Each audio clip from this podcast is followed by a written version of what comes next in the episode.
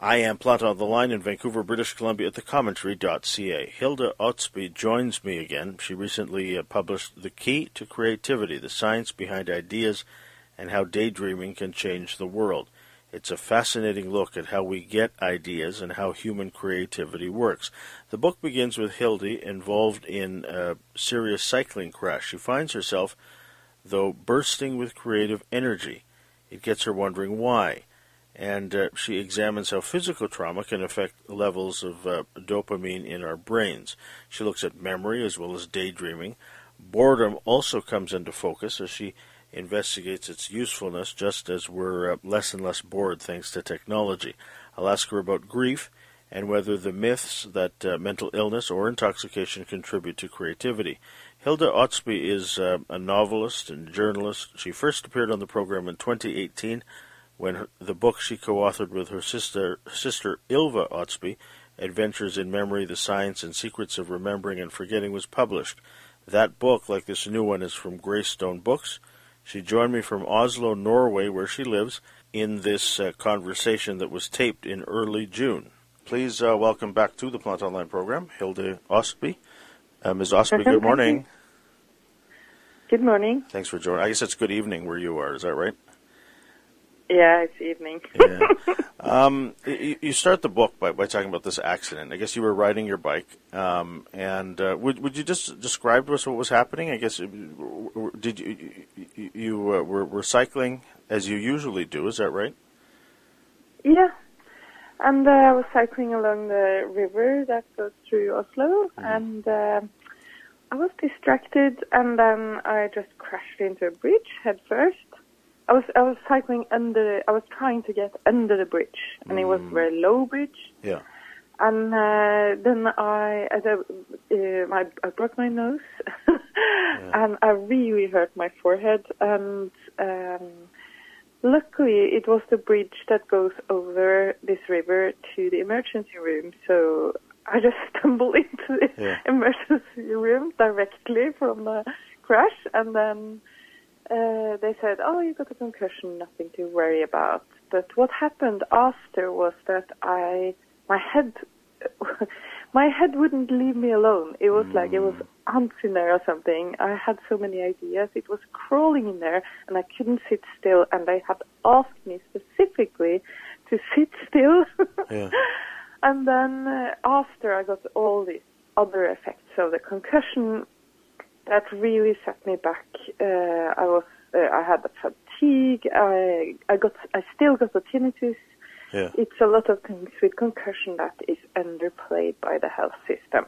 But at this, uh, these first weeks, I had a lot of ideas, yeah. and uh, later on, I learned about another guy that uh, also hurt his head. He was in a uh, he was in an accident and hurt his head in the 1860s this in America. Mm-hmm.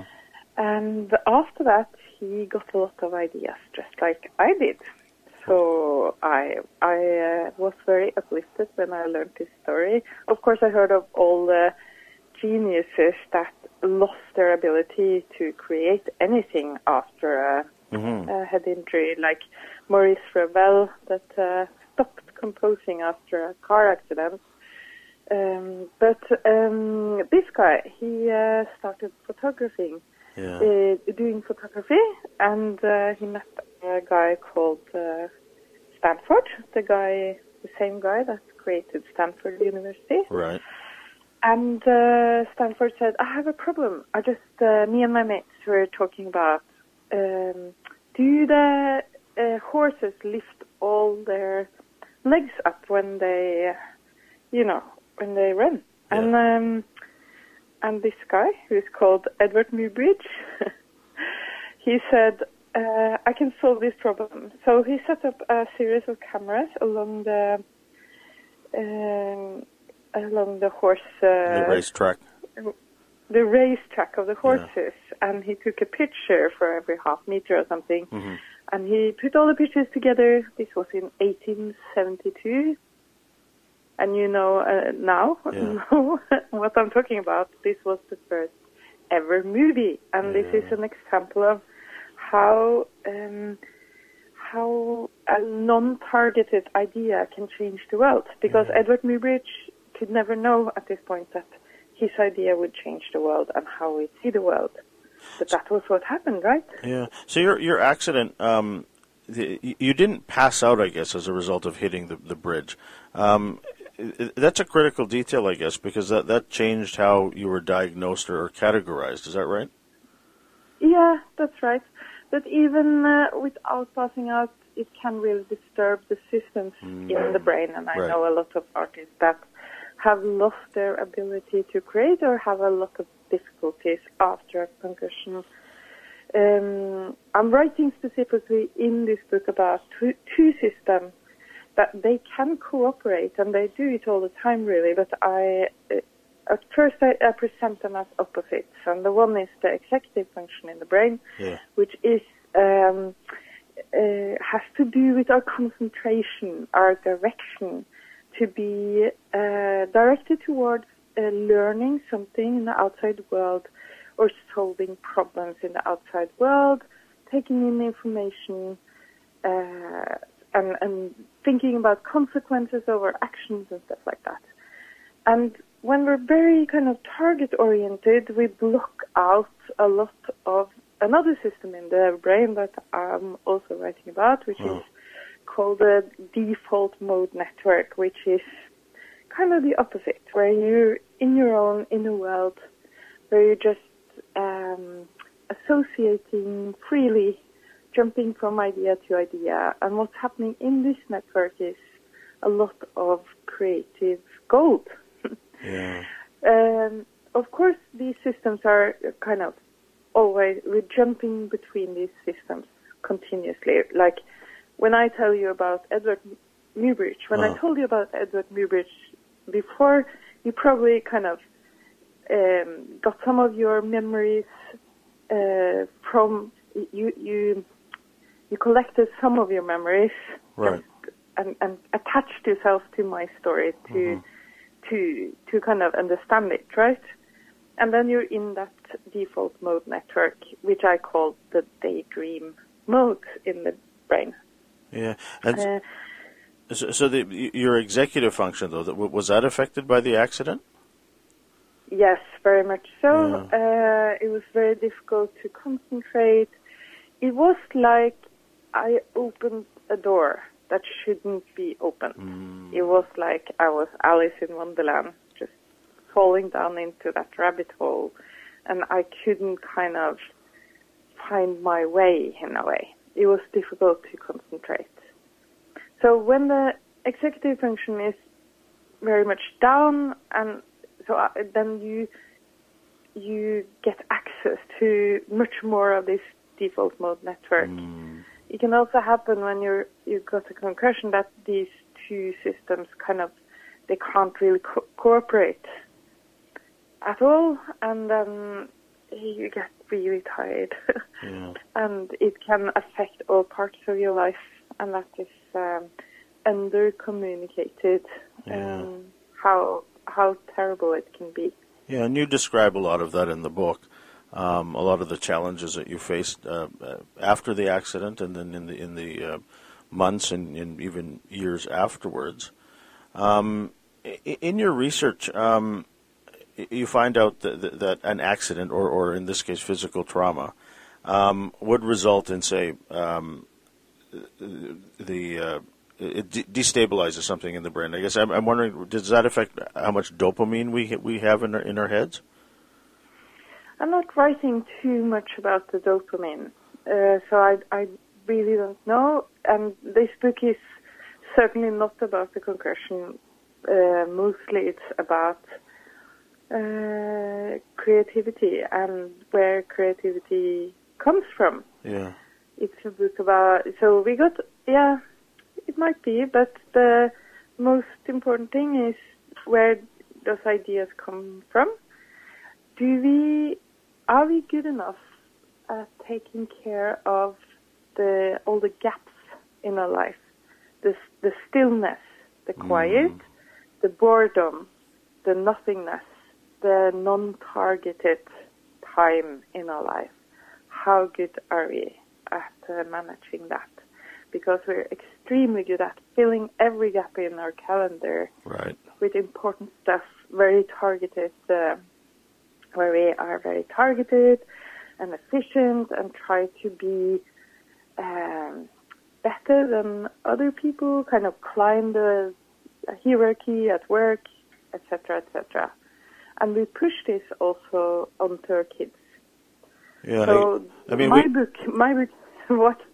Sorry. Yeah, no, well, I was just going to say that you, you talked about boredom a moment ago. Um, you know, because we all have phones now that that um, you know eliminate a lot of boredom in our lives. Um, you, you, as you write in the book, there's a great deal of usefulness, isn't there, in being bored, right?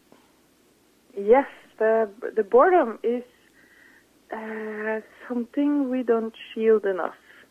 We don't let our children uh, be bored Yeah. because uh, the boredom is the door to this inner world. If you let your child be bored for, yeah, five, ten minutes, and just uh, if you can stand the child moaning, oh, mom, I'm so bored. If you can just stand that for a couple of minutes, Yeah. that child will suddenly turn into this inner world that I'm describing. Uh, the default mode network, where everything can happen, where you create your own inner world, where you, research shows that this is where we consolidate memories, which means uh, it takes a long time to massage a memory into the long-term memory. So we need to go doing like this, just being in our own thoughts without any direction. That's where we uh, really get a good memory from that. And um, our, mem- our mem- memories are just a kind of building block for our visions of the future. That is what the researchers think that is the reason for our, uh, our memory at all. Yeah. So we need to have a good memory or kind of consolidate our memories as building blocks to visions of the future, which is creative goal as well. And it's also like an antidepressant. We need visions just to have direction in life, to feel happy. Yeah. And um, it's also where we got um, weird ideas. Useless ideas like Edward Muybridge idea, which seemed like a useless idea, Right, to be honest. I mean, uh, if the horse lifts its, uh, its legs or not, uh, yeah, how how useless, like how useful is it, Yeah. really? But from there, something extremely useful can grow. We never know the value of, of an idea before we have tested it. That is something I discovered during my travels through creativity and, Yeah. uh, and the history of creativity. So, so what are you like now in terms of daydreaming? Do, do, do you, um, uh, because we are all so busy, do, do you find that, that you, you make time for it, say, during your day? Yeah, yeah. Now, after writing this book, I learned so much about working creatively, and it's important to say that um, the the creative the cre- um the creative mind is a happy mind. So it's also about good mental health. What is good mental health really? What makes us happy? Um, because what makes us happy makes us inventive, and uh, it makes us um, brave, and it it opens up for the possibilities of getting lost and doing mistakes, and that is very frowned upon Yeah. the today's society, I think. So I discovered that the idea of um, the melancholy artist tormented by inner demons, um, uh, drinking a lot of alcohol, Uh-huh. and uh, living kind of very freely and bohemian. It's it's a lie, Yeah. basically, uh, because a lot a lot of the creative work happens when you are very disciplined, when you go to work, when you go home from work. Yeah. uh, but also to make these gaps where you just you're just in peace and you. Uh, to me, it has these implications that my work schedule um, has room for me taking a walk in the woods, mm. and I mm. consider that work. Yeah. Because research shows that when we're walking in the woods or by the sea or uh, are are in nature at all, we are more easily going into this default mode network, this daydream mode. It it enhances yeah. our introspection. So walking through a wood is, uh, to me, it's like writing an, a, a book. Yeah. Uh, to write a book is to be very targeted. This is about flow, because when you're in flow, your executive function and your daydream mode is uh, cooperating, and you're in this happy state where you're both targeted and also able to just jump from association to association, mm. get new ideas in the way. And that is really what happens when you go through the woods. You have a direction going through the woods, but you're happy just changing that direction while you're in the wood. And you can also just jump off the path and, and smell some raspberries or watch a bird or you have this kind of relaxed yet targeted feeling, right? Yeah. That, that's the, that is flow. Yeah, that's a great thing about your book too, because it does. I mean, there's a lot of serious uh, uh, scientific stuff in the book too, but the way you describe a lot of these things through the stories that you tell, um, it does. Uh, well, you say this in, in, halfway through the book that it, it's sort of like a, a daydream. Um, we're wandering through all this data that you're, you're giving us, and, and uh, we're learning more about ourselves. Um, you mentioned a moment ago all these myths that, that, that um, uh, you mentioned uh, uh, drinking and and and uh, drugs and um, alcohol, especially. It, it, a lot of people think that that um, using those things, um, and, and, you know, there, there's a lot of examples in in, in, in writing, especially um, where mm-hmm. that is, uh, say, helpful in the creative process. And, and, you found that that's not true. You also found that, say, um, uh, Van Gogh is always cited as an example of, of say, um, being creative through his mental illness. That, that's that's a that's a very rare exception, isn't it? Yeah, and um, it's a sad story, really. Mm-hmm. to me, it just yeah, just okay. To take another example is um, uh, because it's a writer I really love. It's uh, Bukowski. Mm-hmm. Charles Bukowski was a heavy drinker and uh, a genius writer.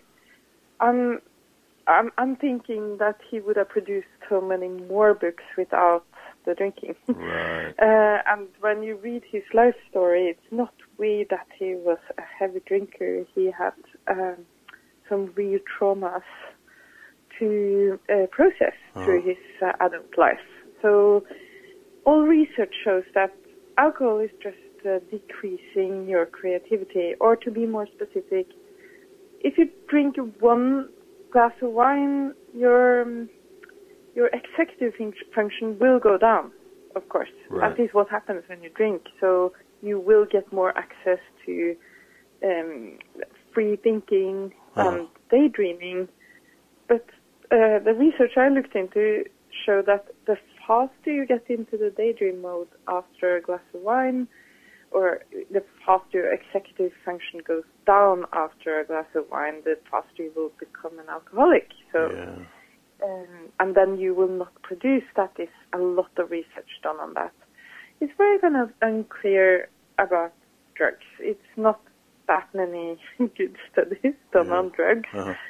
I, I think, to me, I know some people can find it useful to do some drugs that are out there, like uh, LSD. Right. They're having tests with LSD and other drugs as well, MDMA and stuff. But, uh, well, what I know about legal mm-hmm. psychopharmaca mm-hmm. is that even those are kind of risky. You don't really know what you're doing with your brain. Right. So, uh, I wouldn't do it. Yeah, I, I I feel too scared about my head now after knowing how horrible it can be to feel trapped inside your own dysfunctional head. As I was, then I wouldn't risk it. Um, in terms of um, uh, writing the book itself, because because you, you um, talk about that in the book about how um, it, it really started. I guess your friend Vera um, Michelson, um, she was she was a good friend of yours and, and, and someone who um, had encouraged you to write. Uh, it was it was after her death. Is is that right? That that you, you started writing this book? Yes. So I um, I experienced the concussion and all these ideas uh-huh. and this uh, everything that happened with the concussion. But what really set the book off was uh, when Vera died. So I think when I started writing the book, I thought it would be easy to write about creativity. Yes, I know it sounds silly now uh-huh. to think that, that something as big would be easy to write about. And also, I think um, I thought I had it under control somehow. That I it should be some elements. Um, a chapter about the daydream mode, a chapter about ideas, uh-huh. sudden aha moment, a chapter about the inner critic. But the more I wrote, the more it became clear to me that there was something else behind everything, and that was my friend's death. And I loved her so much. And when she died, I had to be creative, and that is what death does to us, or all kinds of trauma, or all kinds of life-changing experiences. They are forcing you to to rewrite your life, and it's not only good, and it's not necessarily something that will be productive or be to to experience a too big of a trauma will just take away every ability you have to be creative. Like if you have very heavy PTSD, it will just invade all of all aspects of your life. But um, someone dying ha- will most often set off a new new way of thinking, uh-huh. and you have to because your life has has really changed. So you you cannot not change with yeah. that. So think of all the books and all the creative work that has come out of um, uh, sudden death. Yeah. Like uh, Karl Ove Knausgård's um, uh, books uh, starts with his dad dying. Um, and, uh, well, uh, Dante experienced that uh, the love of his life, Beatrice, died. She was 45 years old. And he wrote um, uh, the Divine Comedy, yeah. or uh, the Odyssey and um, Iliad, uh, which is written after a big war, where everything is turned upside down for everyone involved, and a lot of them have, have gone through losing someone they love. So losing someone or um, yeah, someone you love will change you in so many ways. And you described that in the book about um, what, what, she meant to you and, and how um, a lot of this book came together. Um, I'd like to, to, think about just the future for a moment here because when we talked about boredom and daydreaming earlier, um, it, it, reminded me of something that you write in the book about how um, in schools today, and it doesn't matter where you are in the world, um, I'm sure it's the same in, in, in Canada as it is in Norway. Um, schools don't do enough to encourage the sort of creativity and curiosity. Um, mm. Why do you think that is? I think uh, we are too focused on our children succeeding, mm. and we are not trusting their creative, wonderful brains. So I, I am surprised now after everything I learned about brain science and how important it is for us to just be in our own heads for a while that we are stimulating our children too much, that we're asking too much of them all the time, and um, that they are presented for the idea of um, succeeding is the only way forward for them. It's succeeding or you will not have anything. It's kind of either or Mm-hmm. scenarios. Also, I'm very surprised that parents are giving smartphones and iPads to their children. I think it's just, uh, I think it's crazy. I have to say, Yeah, yeah. because these devices take away that alone time that that child needs to consolidate memories. And children learn so much more than adults do Mhm. every day. And they need to create visions, so many more visions than adults do. And they need to understand themselves and how they, their place in our world, to find their own inner voice, to have all these crazy ideas that might be something beautiful in the future.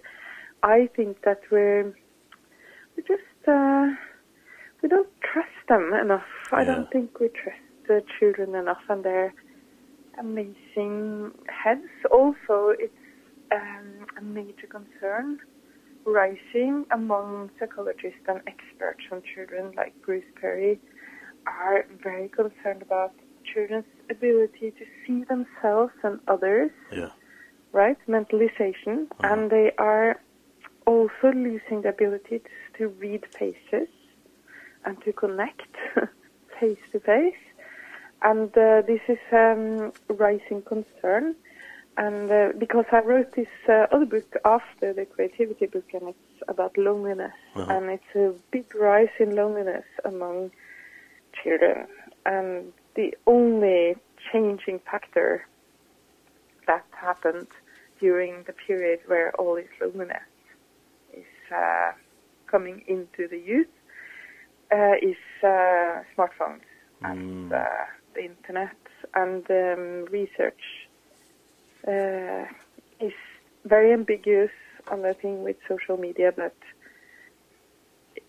it increases loneliness. A lot of studies shows, and Yeah. it increases uh, mental illness, anxiety, depression levels are going up. It's a big meta meta uh, study from uh, Canada actually Uh-huh. uh, collecting uh, uh, collecting research from 36 other studies that showed a clear was a clear connection between the increase in in social media and internet use and anxiety depression levels in young Yeah. and uh, as you know now that uh, uh, mental uh, good mental health and creative work is very connected. Just to have an idea makes us happy. Yeah. Just to solve a problem makes us happy. Uh, you can see it on kind of, uh, you can see it on scans, brain scans. Yeah. That we are, and we can see kind of how uh, it has to do with the dopamine production in the brain, and also just to be in flow makes us happy. To be by the sea, to go for a walk in uh, the woods makes us happy, makes us inventive, makes us kind of connected. All of this we need so much, and we take that away from our children. So uh, I think we shouldn't. We sh- we should kind of allow children to be uh, a little bit lost and to be alone in their own heads Yeah. much more. That Well- goes for parents as well, not only the school. for for for adults, yeah. Um, uh, Hilde, what is it like? Because this book, I, I, was um, I was looking at the uh, front of the book. It it came out in in your country about three years ago now. Um, what is it Yeah. like to know that it's being read outside of your your own country, around the world, say? Uh, yeah, no, that's uh, wonderful. Um, this is um, book not specifically for a Norwegian audience. Mhm. It's for everyone. I chose to to tell a story about creativity and my journey into crea- the creative field um, through Alice in Wonderland. So I'm using Alice in Wonderland as my guiding star. Mhm. Sort of. We're all Alice. Um, the the sudden aha moments is like uh, the Cheshire Cat. Uh, the Mad Hatter is obviously very important for all all the weird ideas we need to have. Yeah. The inner critic is the the Queen of Hearts, yeah. screaming off with their heads. Uh, so I I did that because it's a, a, story known all over the world. It's one of the most uh, widespread uh, children's books ever. Yeah. And um, um, yeah, I want everyone to know these things because it's in the end it's about our happiness and yeah. our future, of course, because in the end I write about the climate crisis and we need to we need to solve a lot of very uh, scary problems right now, mm-hmm. and we need to solve them the opposite way of what we're thinking. Because if we're stressed and scared and too target oriented, we will not be able to solve all these problems in a long term creative way.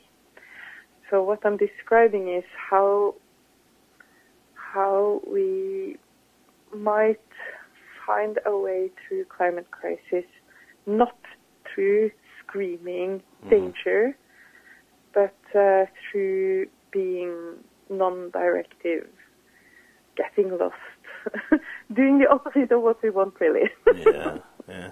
It's a, it's a marvelous book. Um, I, I, so appreciate your time today, Hilde. Continue good Thank luck you. with the book, and and uh, I guess it, it it's uh, morning where I am, but it's uh, evening where you are. So good night, Hilde. good morning. Thank you. The book is called The Key to Creativity The Science Behind Ideas and How Daydreaming Can Change the World. It's published by Greystone Books. Its author Hilde Østby joined me on the line from Oslo. In Vancouver, I'm Joseph Planta.